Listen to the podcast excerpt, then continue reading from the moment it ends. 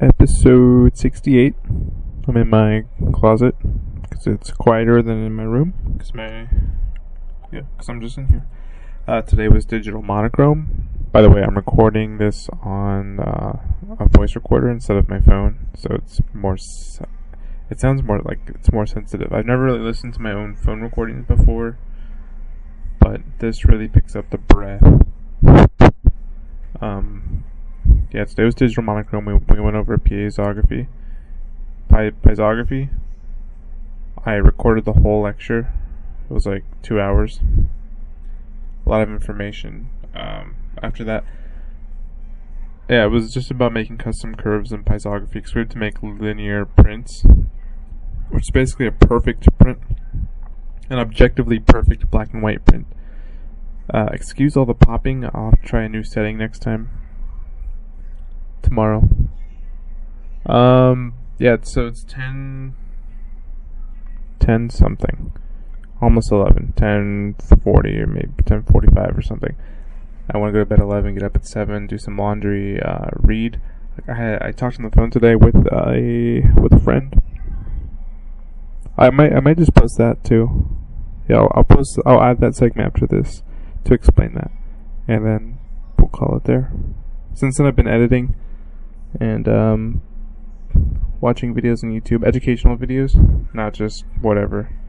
It's been about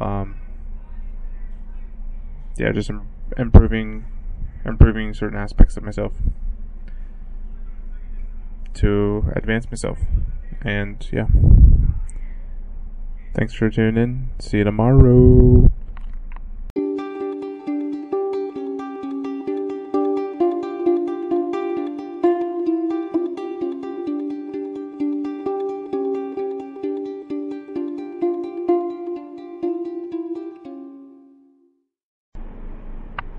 So it is 4:03 p.m. I had a call with Josh at 3:30 p.m. I just got off that call and looked at Amazon for the book he told me to read. A crazy great call. So I met Josh. A few weeks ago, a couple weeks ago, I think 3 weeks ago, when I switched from a smartphone to my Nokia. First of all, I switched from a smartphone to Nokia because I hated my smartphone. I hated how addicting it was. I just wanted to really get rid of distractions in my life. So I got rid of that, and then I met Josh in Union Square. He came up. He decided to take a walk.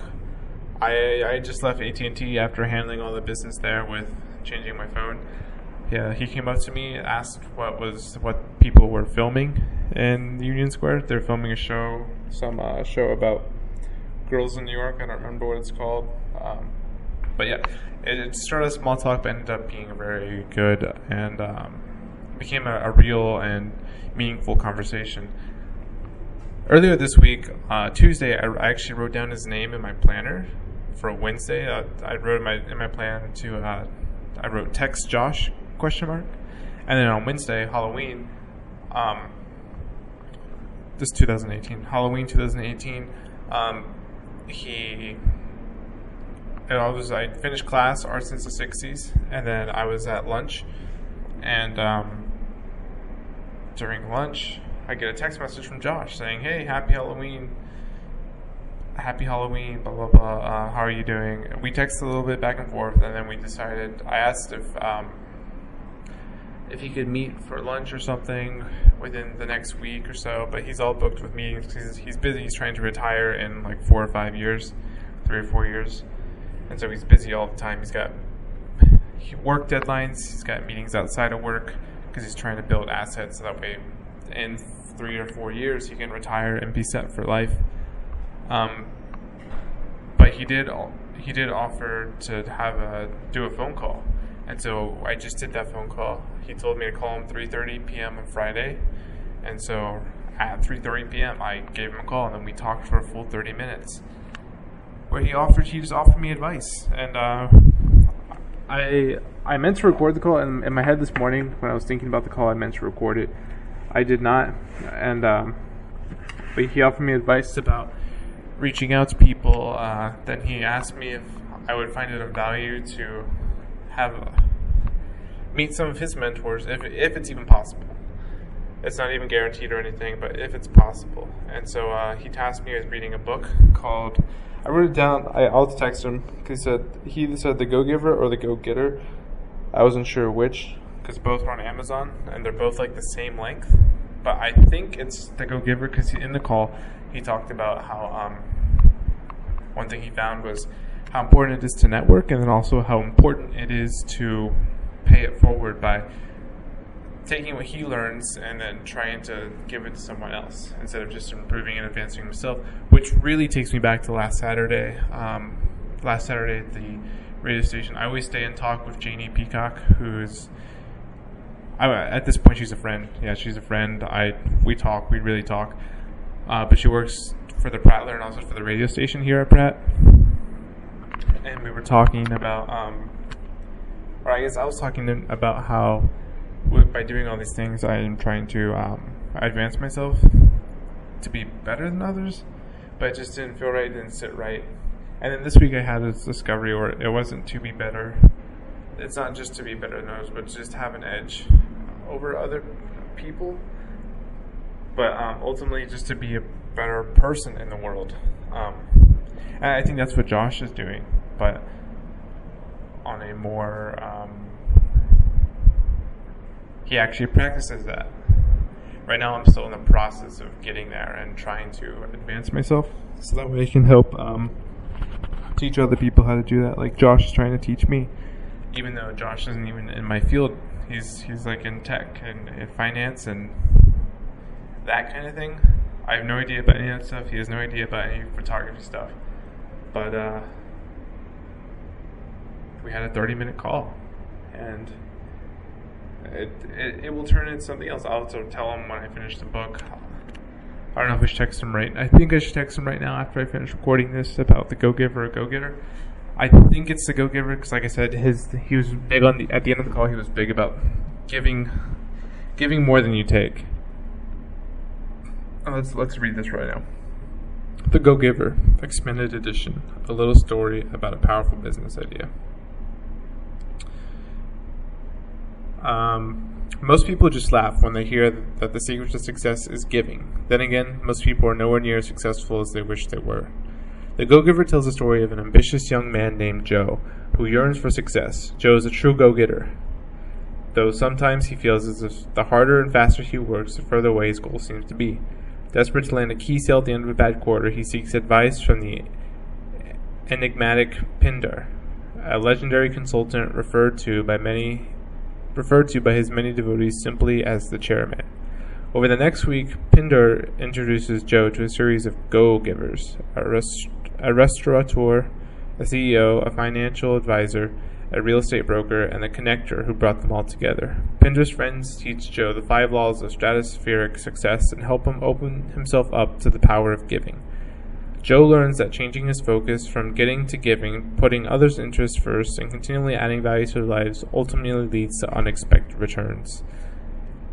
Imparted with wit and grace, The Go-Giver is a classic bestseller that brings to life the old proverb, give and you shall receive. Nearly a decade since its original publication, the term Go-Giver has become shorthand for a defining set of values embraced by hundreds of thousands of people around the world. Today, this timeless story continues to help its readers find fulfillment and greater success in business, in their personal lives, and in their communities. This expanded edition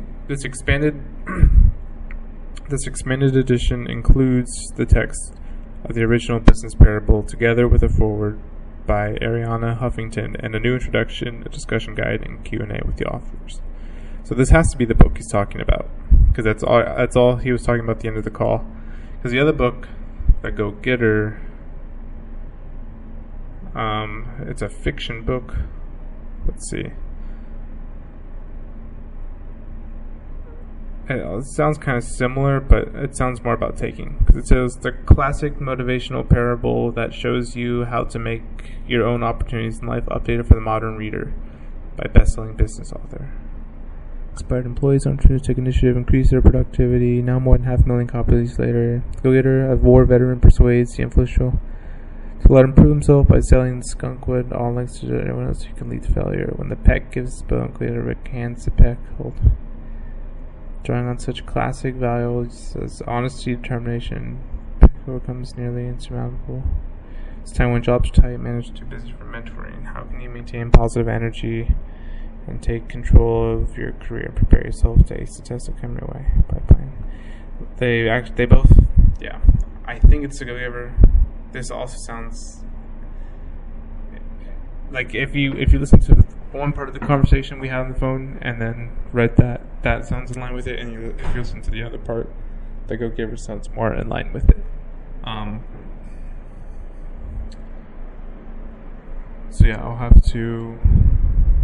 text him right now. But wow, what a call. What a call. It's incredible that these things happen. That day I tried to become more focused by literally changing what I own. I meet someone who admires that and is willing to help me in any way he can, even though he knows nothing about my field. But just gives me good life advice.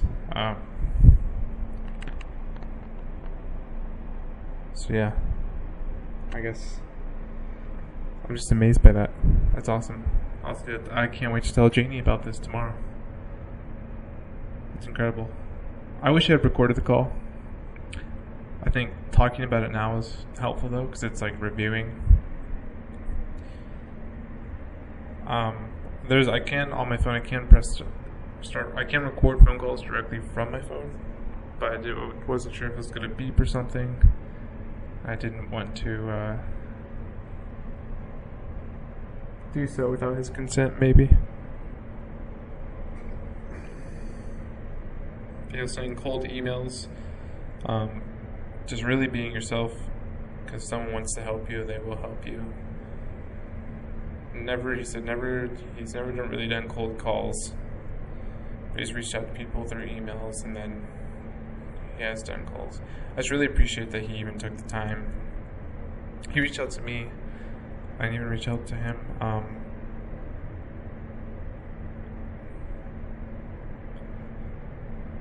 But wow.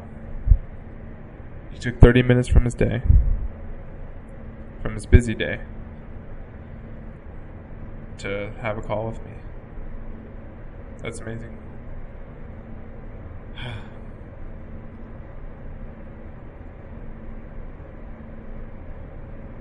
Well, I've got things to do, so I should get to doing them. But yeah, I just wanted to reflect on that call immediately and not let the things go away. It's November 2nd, 2018, Friday, and it's 4:14 p.m. Yeah, Friday. Thanks to me, to future me, to Josh, to whoever listens to this if I post this anywhere. And